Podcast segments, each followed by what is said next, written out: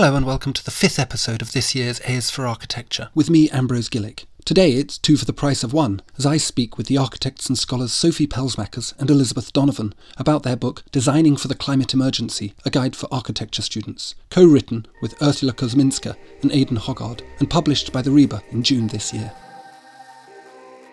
We keep on looking to this sort of encyclopedia of fantastic buildings, and we still somehow refer to them as those was done were done by the masters, and we still want to recreate those buildings. But when we are trying to kick off of fossil fuels and of injustices, you know, that we actually don't want to damage the planet or other people and other ecosystems, wherever it is on the world through our actions, we can no longer create that same kind of architecture because that architecture was made possible exactly by getting cheap resources from halfway around the world, by not worrying about orientation, because we could just pump fossil fuels in it to keep it warm and to, to cool these buildings. So understanding that legacy and appreciating those buildings and the beauty for what they are, that they were of their time, and then understanding how we need to move on for that for the problems of our time is key. A is for Architecture, a podcast about architecture, buildings, urban culture, and space. Hello and welcome to another episode of A is for Architecture. I'm today here with Sofie Pelsmakers and Elizabeth Donovan um, to talk about their new book, Designing for a Climate Emergency, for the Climate Emergency, uh, published by RIBA this year. Um, Sofie, starting with you, would you be so kind as to introduce yourself? Hi. Um, yeah. So, by the way, it's fantastic. You actually pronounced my surname correctly. so, so, I'm Sofie Pelsmakers. Um, and I'm currently associate uh, professor in sustainable housing design and sustainable architecture in Finland. Um, and um, I guess, sort of maybe briefly, what I want to share about my background, how I got into sustainability is I sort of fell into it. I think, uh, contrary to Liz, she probably chose this more proactively. Um, I uh, ended up, I'm um, not sure if I wanted to be an architect when um, I was in Belgium, where I originally am from, where I did my undergraduate. And I then had heard that you could do um, like a year out in part one uh, in the UK. And so I moved to the UK. And when I then had to decide where I was going to do my master's, I ended up going to the University of East London. And I was told that I should pick one supporting theory course. And there was a whole list. I was just given a sheet of paper, and there was a whole list of different subjects like history, theory, landscape architecture, sustainability, and so on. Um, and the first one was actually environmental design uh, and uh, energy studies. And it was the first one that I just went along to the introduction. I just never left. For me, it was like this homecoming, suddenly understanding that um, there was a bigger responsibility um, to being an architect and just designing what mostly in Belgium I was doing my undergrad um, buildings from mostly rich people or um, sort of yeah quite one-off kind of projects um, but also a lot of architects tend to do. Um, and so for me it really gave meaning to the role of being an architect as societal kind of impact and relevance. And yeah and that's how i fell into it and never left. So of, and that's now more than 20 years. Well, how long is that now? We're talking um, 1999. So that's quite some time now. Um, and so I've been dedicating myself for the last two decades to uh, studying sustainable architecture, researching it, teaching it, and also, of course, I've, I've also practiced it as well. Um, that's about me. So you are a you're a fully qualified Part Three total architect, are you? Yeah, yeah, that's right. Wow. Yeah. And you build buildings. Um, I did until I co-built buildings, co-designed buildings uh, until uh, 2009 when I was at Levitt Bernstein Architects, and then I ended up going full time into education. Uh, it was a very um, um, the decision was very much based on the fact that I felt I could make a bigger impact because I was teaching then at the time at East London Uni, something like 160 students a year rather than one project every five years and a few competitions and some sustainability advice on, on a handful of others in the practice. And so I felt that I could make a bigger impact mm-hmm. by planting more seeds through students who would then go on and practice themselves and teach. And and it's fantastic because when I now see what some students have been up to, a lot of them are now in ACAN, have uh, started ACAN, uh, so the Architects Climate Action Network. Um, they're really uh, part of like um, changing the debate in the United Kingdom, especially, but also in other countries. So Um, and then I have, I was then consulting, acting as a consultant, um, sustainability consultant in practice for quite a few years as well. But since I then left because of Brexit um, in 2018, I first was in Denmark where I met Liz. Um, and then it's been, of course, a bit harder to uh, get engaged in practice when you're not, when you don't necessarily speak the language and so on. But I think it's something I'd like to do longer term as well, not just be an academic. But yeah. Brilliant. What a lovely introduction. Um, amazing. Um, Elizabeth or Liz, um, you're, a, you're a Kiwi, you're a long way from home. I am. I, yeah, I'm from New Zealand. Um, and I have a very long-winded story on how I got to where I am now, but I'll try and try and keep it short because not most, most of it's not related to architecture. Um, but I did I did my undergrad in New Zealand, um, and then I moved to Europe. Um, and I knew I wanted to do my masters, but I didn't really know how or when or why or what to do. Um, and it was a sort of pivotal moment that it's only when I look back at it now I kind of understand it. At the time, I sort of everything just fell into place and it didn't seem like I made that many conscious decisions. But I remember one moment I was living in Italy and in New Zealand, um, I grew up with a hole in the ozone layer. I grew up with on the hour, every hour when they did the temperature, they also told you what the burn rate was, which was usually between 10 and 15 minutes. And that was just a part of my everyday life. It was a very normal thing. Um, and things like at school, you weren't allowed outside unless you're wearing a hat and all of these, you know, strange rules. And being in Italy and someone questioning why I was putting sunscreen on. And I was like, well, I'm going to fry. And they're like, but what do you mean? And I was like, I, I don't understand. And that was my first realization that the hole in the ozone layer didn't affect the whole world, but sort of was mostly um, concentrated on the yeah, bottom of the southern hemisphere. Um, and the sort of unfairness and the un- how unjust it was that sort of I grew up, you know, there's massive amounts of skin cancer and stuff that's happening in New Zealand and Australia. Um, and that it wasn't our fault. And this is a problem that came from sort of especially the northern hemisphere, and that I had to deal with that. And that really made me question my role as a human um, and my role within sustainability. Um, so I moved to Sweden to do my master's in a double master's in design for sustainable development and architecture. Um, and that's sort of what yeah got me really interested in it, especially in my undergrad. I mean, I took sustainability courses, but we were trying to build solar panels out of old CDs and things like that. And it didn't really give me that much joy because it was sort of the ad hoc DIY recycling approach to sustainability. And I didn't really see how that would fit in practice. So being in Sweden really opened up my eyes to especially Scandinavians' way of dealing with sustainability and how it can be embedded from many aspects, from you know material, social, cultural, um, environmental. Um, and then after that, I finished my masters and I went into practice and I was full of energy and was going to change the world and, you know, had all this knowledge about sustainability and then hit a very conventional practice and was like, why is this not a conversation? Like, what are we, what are we doing? What, like, how, how is this possible? And the resistance that I met um, in practice about very, very simple things like, why don't we change the orientation so it has better daylight? Um, and, you know, really, really simple things. Um, and then that made me go back and uh, do my PhD, which was about the disconnection between uh, discourse and practice. We have all the knowledge, um, we have a lot of the resources, but we still don't implement sustainability in practice. So that was the focus of my PhD in Aarhus. Um, You're like the perfect then, guest for this podcast. and then I never left. So I've been teaching and doing research in Denmark for eight years and very, very privileged to work with Sofie. And um, we share a lot of common interests and a lot of common frustrations.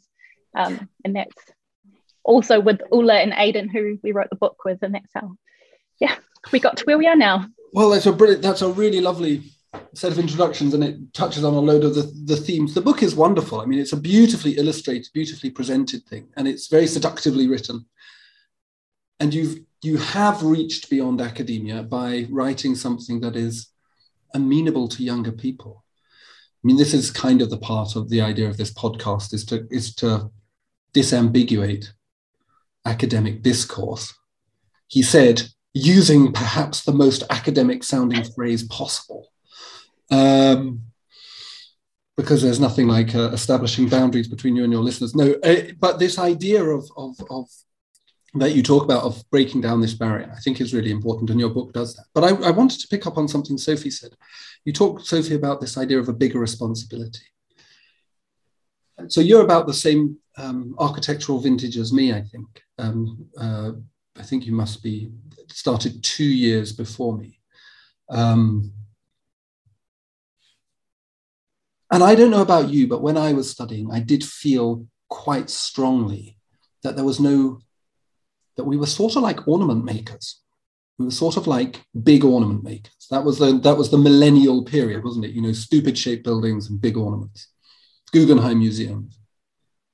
Is this kind of sustainability thing, do you think? Does it have something to do with legitimately, uh, uh, obviously, um, imbuing architecture with a sense of agency and purpose again? Is this what we're trying? Is this, you know, that free architecture of the late 20th, early 21st century, which is bound, you know, is deconstructed and whatever?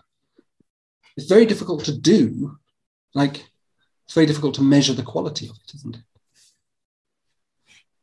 I mean, yeah. Sofie, Sofie, do you, do, you, do you feel like that? Was it like one of these moments where you go, oh, look, someone's got some rules I can apply? It's almost like coming across like we were given the green Vitruvius. I don't know if you ever came across the green Vitruvius. Yes, of course. It was, it was like, oh, look, there's some rules. Yeah, yeah, yeah, yeah. And of course, uh, the other book, the Environment Design Pocket Book, is very much around those that distilling that key information so you can use it um, in kind of easy ways. And we can, but the idea was really so we can spend more of our time designing instead of trying to find the information we need.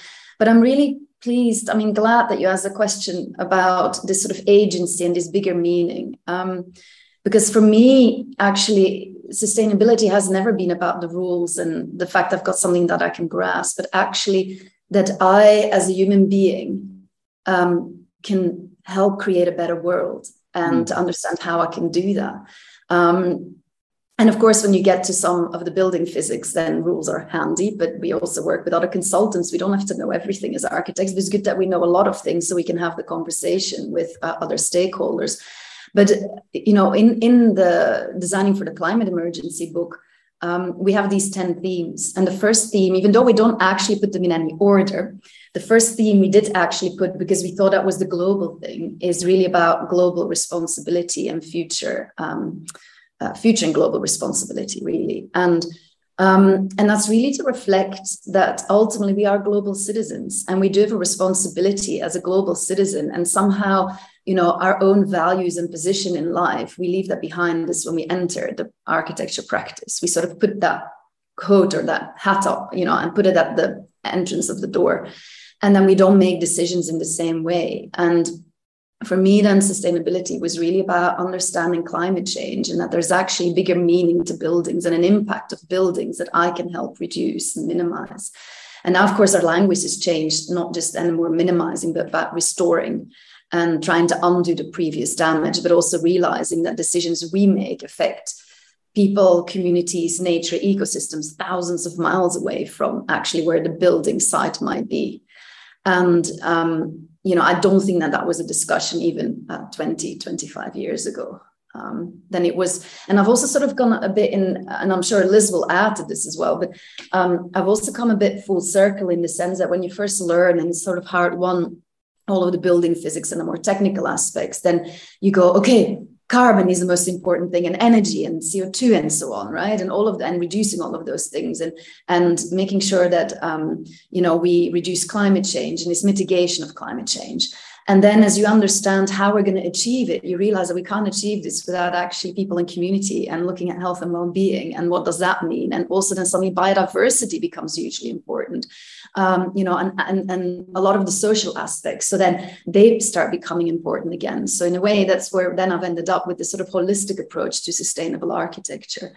In the end, um, you know, if we have this clean zero carbon world, but if we have no music, no delight, no beauty, um, no health and well-being, um, no birds that we hear sing, what's the point of living in that world ultimately? You know, so it, you know, and then of course, climate change adaptation has also now become more and more important, as we just discussed. The sort of hot temperatures across Europe and the world have been um, also really quite uh, eye-opening, I think, to many people. And the pandemic as well has also had implications. But I'll shut up there. What do you think, Liz? I agree a lot with what Sofie's Sofie's um, just said that it's a it's about so much more um, than the sort of technocratic solutions to the problem. It's so sort of holistic mm-hmm. um, in nature, and it's it's messy. Sustainability is is messy and difficult and complex. Mm-hmm. Um, and it is it is really hard and it's changing, you know, all the time. Um, as our problems change, it's also um, yeah difficult because the you're having to set out new problems with each you know every country has its own context or every place has its own context and what's sustainable for one place is not sustainable for another place um, so i think it's you know it's a really really difficult thing to solve and it makes then the architecture which solves these sort of transdisciplinary problems um, also a very difficult thing to do yeah i mean that's interesting you mentioned transdisciplinarity which has which has justice like compared to interdisciplinarity has mm. is based around a concept of justice and you mentioned justice before which i thought was really mm. key this idea of environmental justice um, mm. I, I remember when i started my phd i read a wonderful book called what was it called? Structure. It was about structural violence. Anyway, it was by a man called Paul Farmer, who nearly won the Nobel Prize. Died died of COVID actually, um, quite young. Um, uh, uh, pathologies of power and the book was about it's an amazing book it was actually about hiv and tb treatment in um, haiti and russia i think it's not really about architects but it was very inspiring for me because it was about this idea of this kind of the, the, the kind of distribution of um, unjust outcomes um, through these transnational and global practices. And it's quite interesting, I, I, suppose. So you're right, Sofie, perhaps, that we are global citizens, but isn't what we're dealing with the problem of globalization? Isn't sustainability a response to globalization in that we've got these an infrastructure of oil, essentially? We, we, and, and our architecture is really the architecture of the infrastructure of oil. Um, yeah, absolutely. It's actually architecture has been spatializing um, capitalism, you know, um, the for profit world. Mm-hmm. And we've been very complicit in that. But it's, of course, bigger than just oil, right? It's also um, natural resources we've been plundering around the world. And it goes actually back to, you know, colonial times if you really start looking into it. And I think I actually think that's why this um, this whole idea of justice, environmental justice, climate justice, social justice uh, are all interconnected, racial justice as well. Um, and it does come back to the very few that started to uh, exploit, um, you know, people, communities, countries for the benefit of the few. Mm-hmm. Um, and I think um, sustainability is is a response to that, but is it's very much to me. I see not only a solution, but it must tackle that as well. So mm-hmm. that's also why sustainability can't just be about carbon and and energy use and oil and reducing that. It must also look at this inclusivity aspects as well and, and try to restore those aspects as well. Could you um, talk a little bit about this idea of a holistic sustainability? Because I try and teach on that. Um, you know, obviously, and I said in my email to you yesterday, and you raised a question about this, Sofie, about this idea of in architecture schools over here, and I don't know what it's like in, in, in your in, in Denmark and Finland, but sustainability still is very much linked to kind of technical research units within architecture schools. You know, we do design over here, we have history and theory over there, and never the twain shall meet. And then we do we have T&E, you know, technical and engineering lectures from our specialists in sustainability. And it's this funny add on. Um, I've been doing marking just before we started talking. I was doing marking on this, and it's this add on. It's got like five marks associated. So how do we? How do what? What does? What do you mean by holistic? Because most for most students, environmentalism, sustainability is an add-on. It's five percent, and it looks like triple glazing, and it looks like solar shading, brise or whatever it is. I'll let Liz answer that because I mean, ultimately, I mean, I'm happy to, but I think that she's better placed because it's very closely related to her research, her PhD research, especially. Um, and the, the shifts that have been happening over time as well. But I think uh, from a Finnish perspective and also being in them, I think it's still often regarded like that. And with the book, we try to actually integrate all of those aspects. And that's why we refer to these 10 themes, uh, climate mm-hmm. emergency design themes. And when you do all of them to high standards, then you have holistic sustainable architecture. So just having a carbon neutral building on its own is not enough. Equally, um, undertaking democratic processes with users isn't enough to call it holistic sustainable architecture. But Liz, yeah, you, how long do you have for list expand? yeah, condense your PhD into three minutes.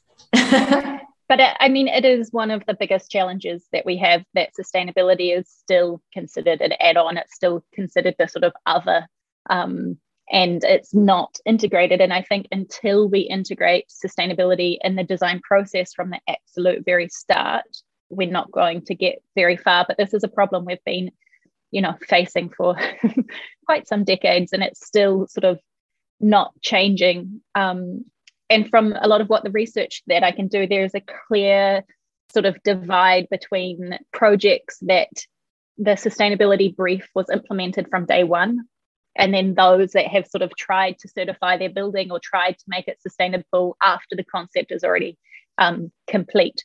And those buildings tend to sort of, I don't like to rank them, but tend to sort of measure up pretty badly in terms of sustainability because it's not part of the whole concept. And it's also the types of projects where, when it comes to budgeting or co- cost cutting, things get removed, the solar panels get removed, the you know great windows get removed because they're not core to the concept. But when you have a sustainable building that encompasses the sort of social, the environmental, the material, um, all of these aspects as part of their core concept, it's really hard to remove them later in the process because they're designed into the project.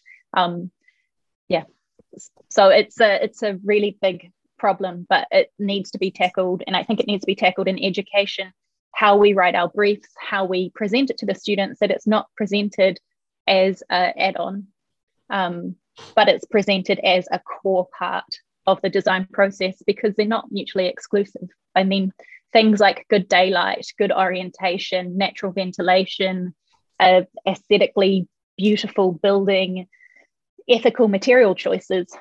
For me, that's you know part of what a good building should have um, as a sort of basis. Um, yes, you say there's a early on in the book you you write um, you write climate emergency design requires a cultural shift and new ethical position, and I thought, oh, you've got to tell me what that new ethical position is. You've got to tell me what the cultural shift that we're moving towards is. And it, obviously, it's an encyclopedia that you're talking about of information, of ideas, because you, you, you um, Liz, you explained very, I think, very well. It's messy, and that ain't architecture. Like no one wants messy architecture. Like no one's employing an architect to get more messy. You just go to the builder if you want. So, so how do we? What does this messiness look like? But but maybe maybe before, what is this new ethical position? What what? obviously, there's an imperative. There's a kind of uh, biological, shall we say, or environmental imperative but the ethical, how do we, like, where are we getting to with this ethical position? What is this ethical position? And it's something, as you said, to, to do with justice, but it's something else as well. Is, I mean, can it be summed up? Should I? Yeah, I mean, yeah. I, this is actually in our Arc for Change project, which we also have in common that we work on.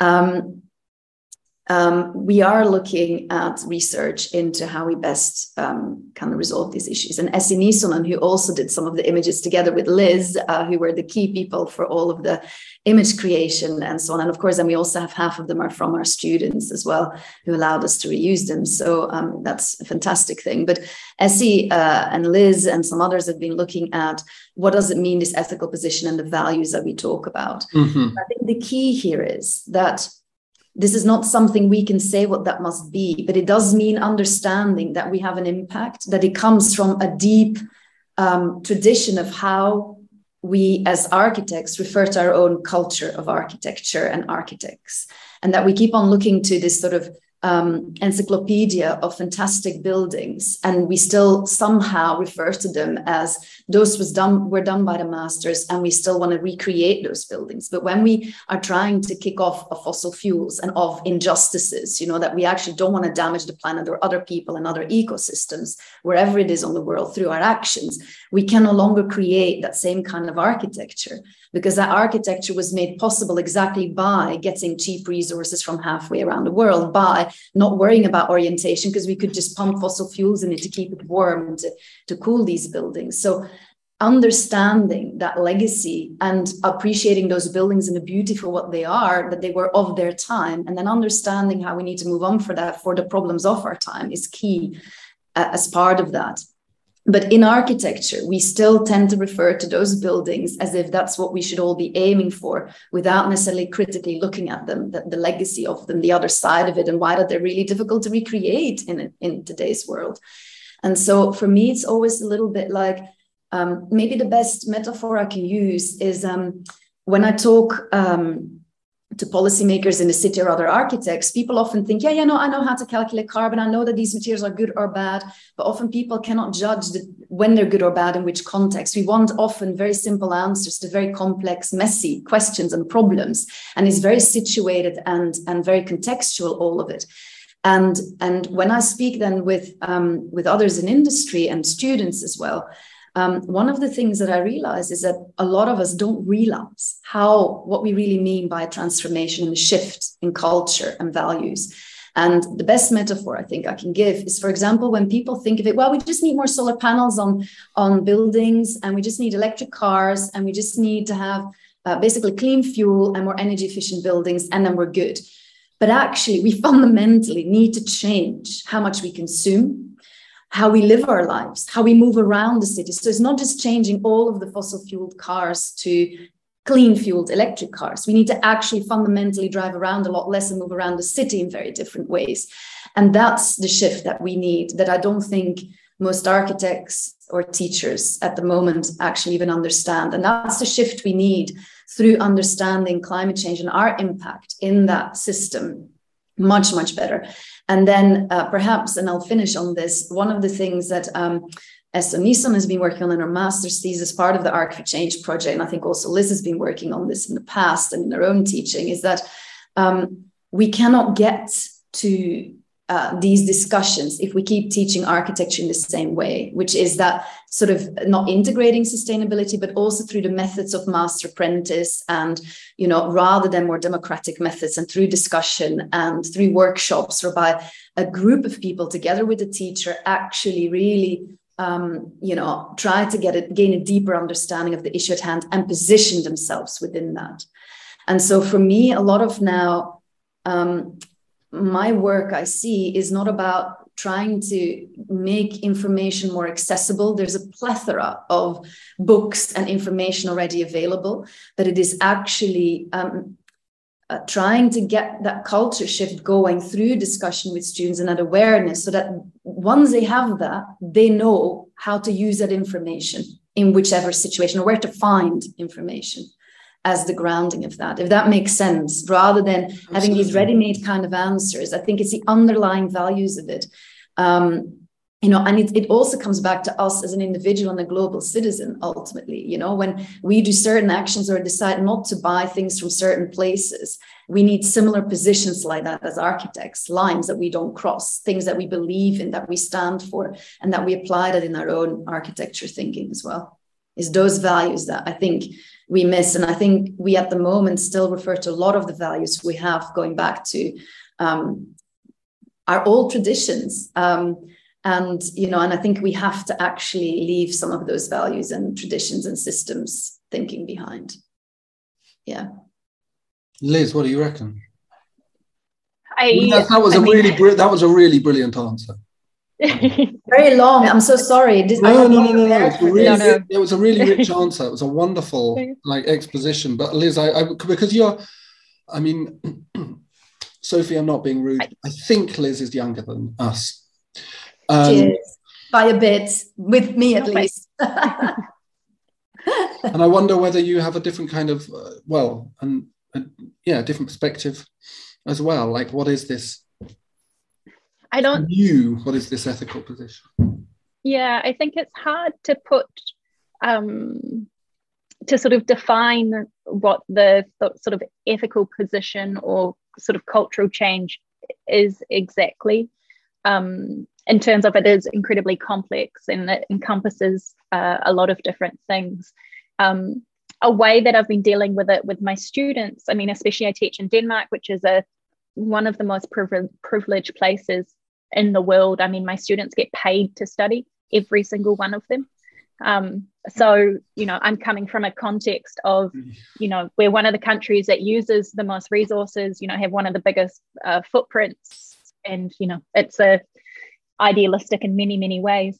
Um, and it's the understanding of consequences of actions. And for me, that's the way that I'm starting to try and get my students to understand that, you know, we have to make decisions. We have to, well, we can question whether we should be designing more buildings or not, but at least within the education you know they have to uh, des- have design projects and understanding what is the consequence of an of a decision and is that then the best decision? Or is there another decision that can be made that has a lesser consequence or has a different consequence? Because especially within sustainability there's no one right answer. There is no perfect solution. There's always going to be a consequence to um, every action maybe an example sorry the seagulls are flying above me um, an example um, could be that I was teaching first year in materials and I asked them to pick one material and to go off and research where does it come from, how is it produced, you know, what is its carbon footprint. And um, one of the students were like, okay, we're going with cedar. It's the most widely used exterior cladding in Denmark. It's timber, so it's sustainable, it's renewable, blah, blah, blah, blah, blah.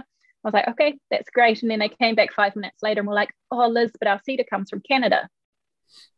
I was like, okay, well what are what are you what are your other options weigh it up what is you know ethically does it is that okay to bring uh, timber from canada and does it outweigh what the other solutions would be which would probably be brick and the energy that's used for that so i think it's about making especially with my teaching and students making students aware of what is the sort of ethical consequence to the decisions that they make and then educating them to be able to take a position, as Sofie say, to be able to stand behind that and say, you know what, this is the best decision I could have made. I understand that these are the consequences, but you know, I feel comfortable ethically being able to stand here and present this project or present this building with these decisions. Really, really good. I I like this. Um, I mean, one of the things going back to what you were saying, Sofie, in your exposition of kind of ethic, one of the things you didn't say, but I'm assuming from the book and from what you've written and drawn in the book, and your students have drawn, is that the architecture also not architecture also makes the social, cultural, and environmental form. So it's not only that we form architecture, but architecture in in the end forms our uh, forms us, and this kind of feeds off ideas of Bruno Latour's actor network theory and new materialism and, and, and, and, and ideas around this idea that there's a, a Western uh, a Western modern idea about the relationship of humans to materials and the choices we make about materials, which is that materials are passive and environments are passive, and that actually a reframing of that make, gives them agency um, gives them character and um, and means that we have to interrelate with them differently. But this is a this is you know this paradigm shift you're talking about is an enormous one. Yeah. I mean, I want to even push that a bit further. As Liz says, often in architecture schools, we have to create projects. Usually they're built projects. Mm-hmm. One of the things, if we're really going to challenge them, particularly the climate emergency or even biodiversity emergencies, does it always mean building new? Does it mean building at all? Is sometimes, is perhaps the role of the architect maybe acting as a facilitator um, to help a community decide how they can reuse space or not to build at all or for mm create an open space. So I think it actually um, really also questions the role of architecture and our role as architects. And of course, Doina Petrescu is, is very much working in this area and really reframing um, what the job of an architect is, what the role is. It's not always designing buildings in the way we think in the traditional way or at all. Um, sometimes it's processes. And I think that's actually really inspirational, really interesting. But I also fear that if we as a as our own uh, architecture culture if we keep on hanging on to this value where the architect used to have all the power to design everything from the chairs to the lamps to the uh, door handles and name it in, in the building that the architect designed then we're never going to create that paradigm shift because we will always be um, regretting or lamenting that loss. Sorry for my English. English is not my first language, and um, I don't speak with many first native speakers anymore. Liz is one of the few, so I'll, I'll forget how to pronounce certain words and, and words that I don't use. But if we always lament that loss, right, of of that the loss of the power of the architect well that's a real problem because ultimately that was never power we should have had to begin with we were making decisions for users without asking them including them and that's very much what the sort of paradigm shift also includes it's really questioning uh, it's not just about CO2, as I said before, and the energy issues, but really questioning actually how we create architecture mm-hmm. as well. Um, and that's big. Um, you yeah, know, and that's a really yeah. good point. This idea that, you know, it's like we've got our um, we've got our uh, penicillin. What's that uh, crisis where you know people are becoming inured to um, yeah. What do they call that? Why have I forgotten the word penicillin? Antibiotics. Antibiotics. the antibiotic. it's, late, it's a late day after a long day of working for all of us. Meetings yeah, but the antibiotic crisis is because every yeah. time you go to a doctor, their job is to give you medicine. That's yeah. what they do. And so yeah. they look at every problem through the perspective of medicine. And they're also incentivized to, to, to it by pharmaceutical companies. And, and architecture has become a bit like that. Our, our solution is always the biggest building mm. you can possibly get for that money. And it's been quite interesting during COVID. Yeah, it's talking- a very good metaphor, actually, the two. Yeah, and exactly, and it's not just on how how we create architecture, but what is architecture? What is being an architect? Mm. Then, if that shifts our role, and and i think and of course that's the issue as well is that then our accreditation our validation processes if they always require it's a built project a building at the end then that also is very difficult for any educator to make changes and to really get students to question whether they should be building at all on the site that they're investigating and what they should be building and how they then build it. So, and I think often in architecture at the moment in the discussion, what happens is we go right to the end. How do we build it? The pragmatic stuff, right? These practices. When for me, what has shifted is actually we should be asking all of those questions first. Should we be building at all? And you know, and the how is sort of what comes out at the very end of it if we decide we should. And that comes back to these values and that that paradigm shift we talk about. When you when you understand what you're dealing with and these consequences that Liz talked about and the messiness of of of uh, architecture, um, then I think um, the rest will follow. How to the how to is actually then going to be easy in a way. I mean, I'm doing inverted commas here. It isn't easy because your values will help you make those decisions. Um, yeah. Yeah, I, uh, I, I like this idea. But Liz, maybe you could explain what um, what an architect of messy architecture looks like. Maybe that's something. Maybe you have an image in your head of of of, of how this person operates because you know, we've got the Ayn Rand fountainhead, the great genius who designs the terrifying building and imposes it on the world, and and they get their way. And, and Le Corbusier is our, and Mies van uh, are, are our kind of go-tos. But we have them now as well. Rem Koolhaas, you know, genius designer, but the fact is is that he is reified in a way that like, like historical figures like a Michelangelo. But what does this new type of architect look like? And and and, I often, and how do they operate? I I think it's a very good question. It's a yeah, I think it's a, a tough um, tough thing to explain. What does messy architecture look like? Because I actually think messy architecture looks very simple. I often refer to it to the quiet as the quiet architecture. It's not necessarily the architecture that stands out. It's not necessarily the architecture that's winning all the awards. It's not usually the architects that scream the loudest either. I think some of the most successful um, buildings and projects um, and ways of working and processes are these sort of quiet uh, starting from sort of participation understanding the users not necessarily designing for the you know top 1% but designing everyday architecture for everyday people. Um, so i think and i think when it becomes successful is when an architect manages to bring all of these complicated um, issues together in a very simple solution.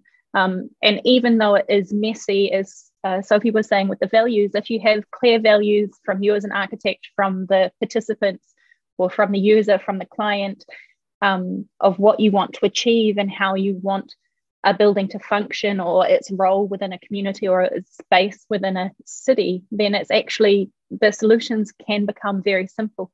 Um, and beautiful. Even and and beautiful, even though the sort of the problems you're facing are complex.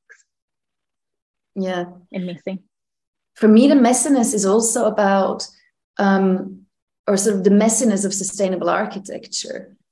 To me, also suggests we need to collaborate a lot more with so many other people. Like we're not necessarily the, we, we might be the project lead, but we are more facilitators than leaders. You know, we're not the prima donnas like demanding and then passing our designs over to the engineers and they just have to do their thing and add whatever it is on top. It's actually really collaborating from the very beginning with the engineers, client, users, or user representatives, um, the ecologists, landscape architects, you know, all of the other professions, because we cannot do it alone. It's too complex, it's messy. But within that, we can create then um, a really integrated architecture, quiet kind of not the stuff with loads of bling added on top and and you know that then might have maintenance and performance issues. And I also think perhaps sustainable architecture becomes messy over time, but beautiful because it's adaptable. It's stuff that can actually adapt to climate change, to the needs of users. They can change it around. One building that stands out, which is actually quite old,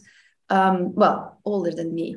Um, but it's uh, it's from the 1970s as Lucien Kroll in Belgium for the um, the uh, Louvain-la-Neuve University, um, La MéMé. It's um, it was designed with for students. Um, parts of it, it's uh, it's actually quite standardized, but parts of it, the wooden parts were made by students. Um, you know, can be uh, replaced, maintained. Students can change. Uh, you know, there's there's several rooms that are very similar, but then there's a whole series of them that are very very different to meet different kind of student needs, and is hugely popular even now. But you would look at it and you would think God, that's really not what you think good architecture looks like. And mm. the older I've become and the more I've studied sustainable architecture, the more I've actually come to appreciate it. And I think, sort of as Liz says, a lot of these um, sustainable architecture projects might not win awards, but that's because we're still judging architecture with our old values of and sort of this sort of what you were saying ambrose like you know sort of really building the largest projects you can within the budget given you know? That's what we're still often valuing in in our awards. And and that's sort of what i mean with our internal kind of uh, uh, values and our internal architecture culture that we're still using that to assess what sustainable architecture is um, which is part of the problem because then it perpetuates what we think it should look like. And actually and I, I think liz um, you think the same that sustainable architecture has no look or style. It's very contextual. So it's very specific to that particular brief and context, location, available materials, uh, user needs, all of that. Um, there's no template, no blueprint for it. So it's not, it's not, it's not a universalist language.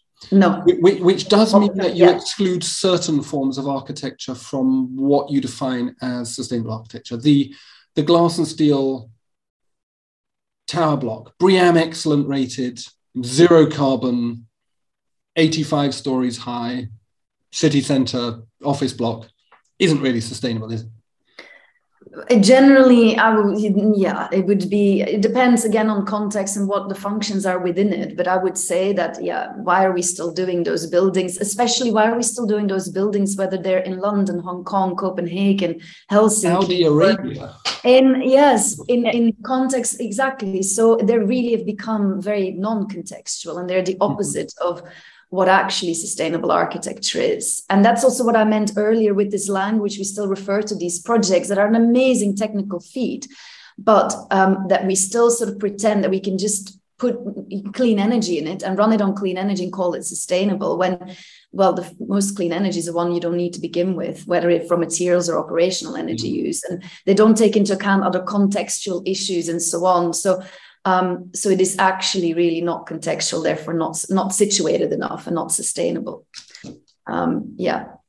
That maybe comes back to the idea of holistic sustainable architecture that even though they're BREEAM platinum or whatever holistically i mean i'm yet to see a massive skyrise that has sustainable material use um, or materials that have been ethically uh, yeah. produced um, or health indoor air quality all of those things that are actually included within the project so i think it can rank high on some aspects but I, to my knowledge, I'm yet to see a, a high steel and glass tower that meets the other criteria, contributing to space, contributing to community, um, all of those things. Yeah, for example, a lot of these towers, we see them appearing in the Nordic region where the sun is very low. So they cast hundreds of meters of shadows on the surrounding uh, buildings that exist there. So, what kind of neighbor building is is super important, but that is not in the checklist you know, mm-hmm. of BREEAM and and so on. So, and that's then the problem as well. We um, uh, also very interesting work by Faith Ngeno, who did her PhD at Sheffield University. She's been talking about how BREEAM and LEED uh, have been brought into Africa, particularly in Kenya, and how that that's now creating unsustainable buildings, claiming they're sustainable compared to their local vernacular, because it's encouraging exactly those material uses and those practices that are very Eurocentric, that don't actually work in, in most European uh, situations either, but definitely mm-hmm. don't work um, when you don't have those resources that you need to import steel and concrete, uh, bricks, and so on from uh, around the world uh, into Africa. And then a normal um, building with local materials uh, can't be assessed uh, with BREEAM or isn't assessed and is therefore uh, invisible in sustainability. So the export also of our um, sustainable technologies and the idea we can engineer our way out of it is is actually proven not to really hold up very well. Um, yeah, and it's quite interesting. COVID was a, an amazing. You know the, the the lockdowns and so on, where these city centres, London, empty. It was like a ghost town, and and yet a productivity dipped, but not all the way so people were working from home, and it, and it kind of revealed this extraordinary hubristic attitude of the modernist city, which when you go to New York, you look at it and it's just amazing and as cool as hell, but probably there should only be one. And instead, we we keep chucking them up, and you get the you know you get the um, your your your your um, lords lord architects in Britain putting up yet another block and telling us it's sustainable because none of the windows open.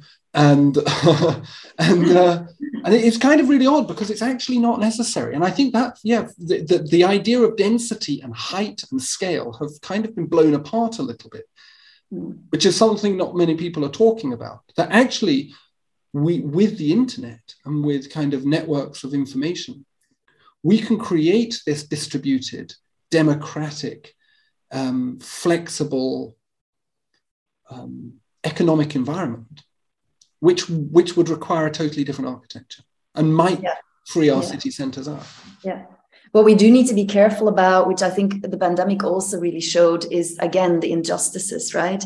It it, it actually it um it highlighted existing injustices because it became mm-hmm. so much worse. It means that um, when you had a spare room in your home i'm actually doing this from my study which wasn't the study before my study before uh, the pandemic that if you could adapt your home you had enough space and you could work from home with ease and still keep your productivity up and so on that's very different for people who didn't have the space don't have access to laptops and mm-hmm. all the wi-fi uh, other kind of sort of digital infrastructure. Mm-hmm. Um, and I think that really showed as well the kind of sort of societal um, in you know inequalities. It really made that more visible. Mm. And I think I hope that now as architects we're much more aware of these social injustices as well, and then how our architecture can contribute to it or at least um, not contribute to it and, and, hopefully restore some of that and create more inclusive kind of spaces. And that Liz talked about like you know how will some of these buildings do? What does it give back to the public to the community?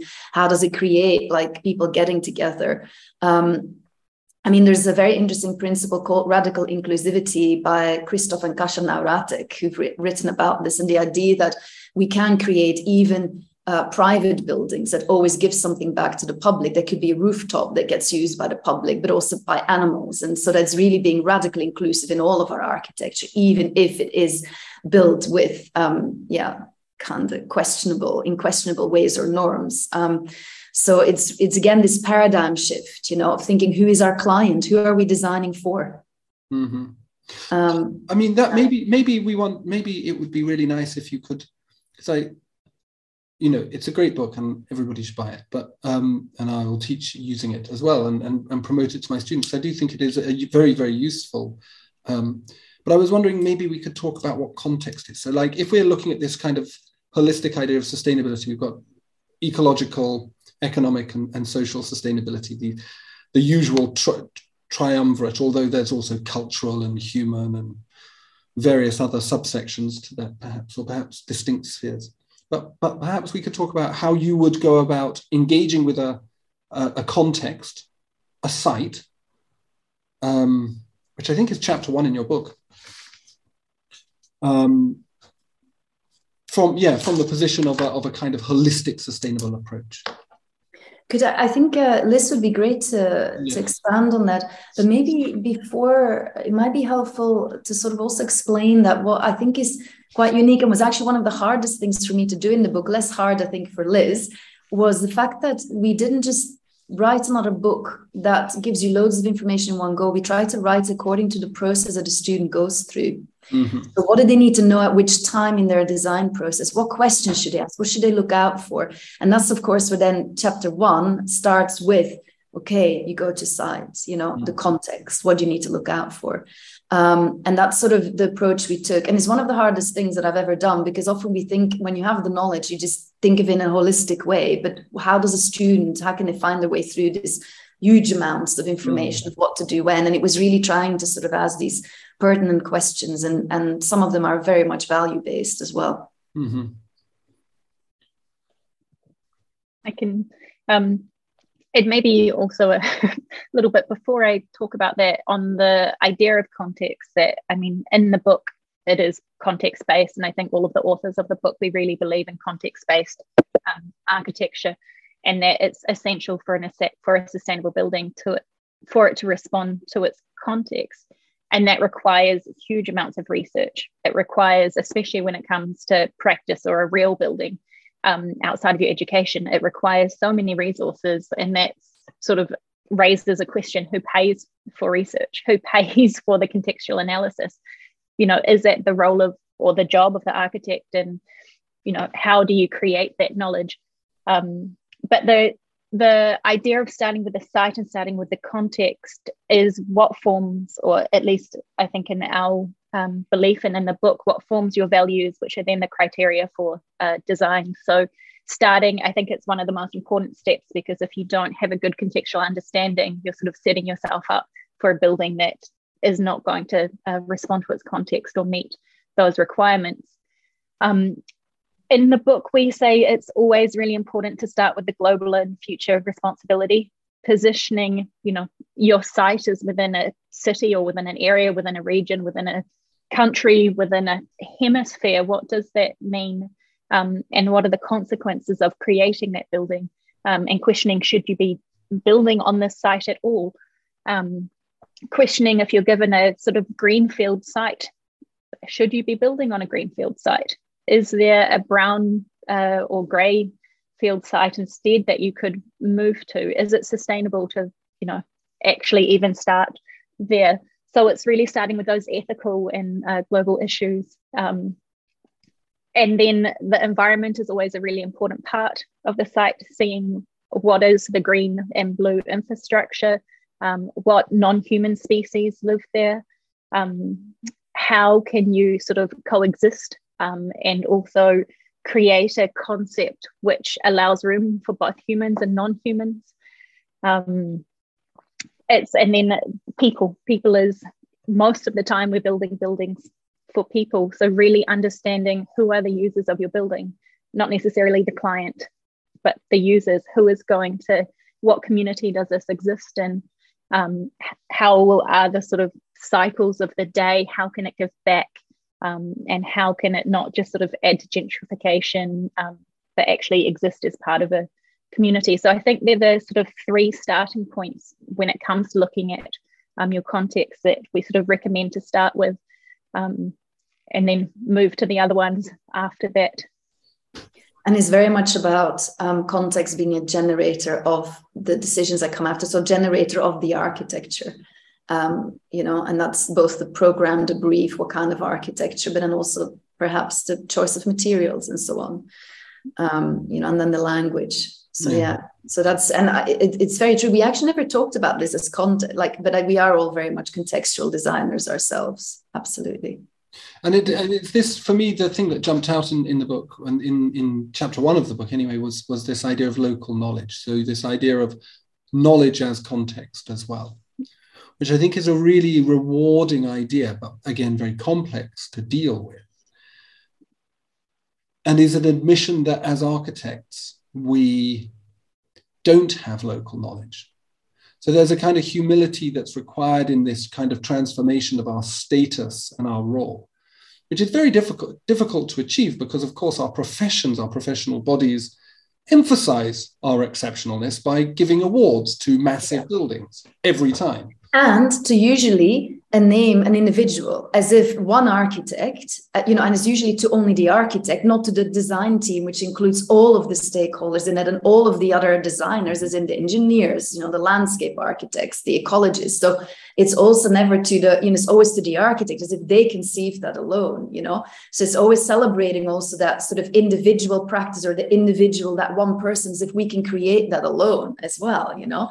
So it's exactly again come back to this paradigm shift in our values and that sort of some of these sort of um yeah this idea that we're exceptional and that we have the power uh, to do all that. And actually it's it's i would yeah i think humility is, is a nice way something feminine? Working with others is there something feminist about what you're pr- promoting in that in that what you're describing seems to me to be kind of archetypically what you would describe as um, top down masculine patriarchal kind of imposed well but it, because i mean if it's feminist i don't know about you liz i don't think it was necessarily deliberate it's just as part of sustainability it's about inclusivity of who we design for but also who are the designers mm-hmm. and and it's also, of course, if we when we talk about values, we are saying we can no longer do these values that we have from colonial times and when architects were mostly white, male, and wealthy, that they're the ones designing cities for everybody that then mm. actually don't meet the needs of everybody. So what we're saying is be more inclusive. Like um, find out the local knowledge in the local context um, and speak to local people, involve local people. They have that expert knowledge mm. um, of their needs, but also of the, you know, the area and so on. So it is actually about inclusivity and more democratic processes that the mm. architect is part of rather than necessary and facilitates that process rather than be the lead designer um, mm. making sole decisions based on their opinion or interpretation but of course, also as an architect, I think our own experience is also important. Um, it's sort of Liz mentioned this earlier how we bring back that me- or bring together that messiness, all of that complexity of all of the other, and how we then spatialize that. But mm. it is taking into account all of these inputs and working with all of other people to achieve that. And that's, of course, again, a paradigm shift in how we create architecture. It's much more collaborative. Um, uh, yeah. Have you, have you tried getting students to do group work? It's so hard. Yeah, they do it. They, it's incredible. in uh, yeah. yeah. Minor, are mine are group work masters. They, uh, but I mean, I also have the privilege that my students are 100% in studio. They don't have everything is taught in studio, um, so they have no electives. Um, so I get them for 40 hours a week. So it's a lot easier to uh, encourage them, and they have to be at their desk for 40 hours a week. So they're all present all the time with assigned desks. So for me, group works. They prefer group work than individual. They're part of a community already, aren't they, in that atmosphere? We don't have that. We have no, only for the first years in our Erasmus students, they have a desk. Um, but stu- there's a lot of stu- uh, group work um, and collaboration, and um, some teachers assign students to groups based on a questionnaire, like their their interests, or to mix people. Um, and some, like mostly us, we ask them to self-organize um, and to then work together. Um, and there might also be individual components to it that they're responsible for. But yeah, I, I think it's important people have a mix of both um, so that they can't hide behind uh, the group as well. Um, mm.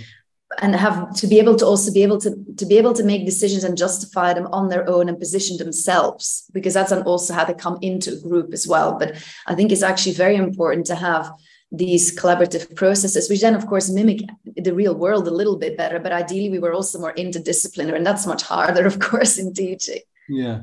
Um, with students from other fields, and yeah question I'm always interested in is scalability. How do we scale this up? Because architects, I don't know about in, in, in Denmark and Finland, but architects are involved in precious little architecture or precious little building in, in Britain. Um, and the more I listen to you, the, the, the better I think that is. No, um, the but like so so most of the built environment is not produced by architects, or they have such a minor role in it. Um, so how do we how do we take this thinking, scale it up to the scale of new settlements? There's, for example, just along the coast from where I am, uh, in Canterbury, uh, uh, Ebbsfleet, they're building a new town, and they are I clearly by planning decree from the from the from the Secretary of State have decided that the whole of North Kent is going to be covered in housing. They're just building it everywhere. This morning, I was trying to get to work, and the, my usual road that I drive down was cut off because they are taking two vast fields during food shortages and turning them into appalling houses. and I'm guessing someone's getting a backhander somewhere along the line. Um, that's uh, my conclusion to everything is corruption. But anyway, um, but how do we scale this thing? Because you work on the scale of the building beautifully in this book. Is it scalable? Or is this kind of granular, situated, democratic, ethnographic approach that you describe really only amenable to tiny sites, tiny programs? Like, like if you're doing a new master plan for a city, like how the hell do you do that? Again, you collaborate, right? but I think it also, I mean, I think quite often we make it harder for ourselves than it sort of needs to be. I mean, Jan Gehl's been talking about this. I mean, he hasn't called it sustainable, but designing cities for people. I mean, he's been talking about this for decades. Mm-hmm. Following, you know, those design principles, we'd get probably 70% of the way in terms of the sort of sustainable settlement. Because I think when we're conscious about who we're designing for and the context so not only the people but the you know the non-humans as well at a larger scale i think it's it's easy well not easy nothing's easy but it is scalable um, but it requires then you know it gets more complex because you're dealing with developers and you know larger landowners but in many ways actually it is simpler because you have more control. You can design whole areas. You can sort of understand the systems and the flow. You have control of where water's going, you know, all of that infrastructure. Um, a little bit more than with an individual plot. With an individual plot, you're having to sort of tap into what's already existing or mm-hmm. um, try and, you know, DIY the system to make it uh, more sustainable. But that's my sort of perspective on it, Sofie. No, but I also think it comes from a perspective that both in, in the Nordic region, in both in Finland and in Denmark, architects are also urban planners. Unlike in the UK, it's usually an extra degree that you do, or your town planner is a separate degree. And um, yeah, so I think there's, you know, so I think that in our countries, architects are involved in more projects, even though there's no protection of uh, title even and definitely no function. Um, so yeah so i think for me it's actually you just collaborate with other architects more people but also i think if we've sort like for me there is an upscaling that we're missing that we keep on sort of um, mourning the loss of the power of us as architects that we're not involved in more. But actually the more we go down in this sort of like giving not really responding to the societal needs and not changing our values the less relevant we will become uh, of what we can offer to society um, or to only the very few who can then afford architects. And then we're back to creating ar- the architecture becomes an even more uh, privileged kind of profession, and the people who do it and can afford to do it are again less and less diverse.